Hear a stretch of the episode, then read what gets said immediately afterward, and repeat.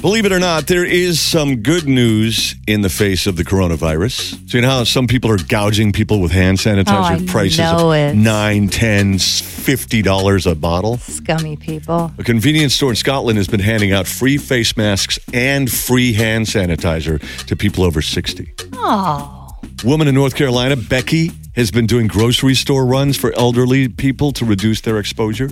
A distillery in Portland called Shine Distillery has been using one of the byproducts from the distilling process to make hand sanitizer, and Oh. they're giving it away for free. great idea, ingenuity, and uh, niceness.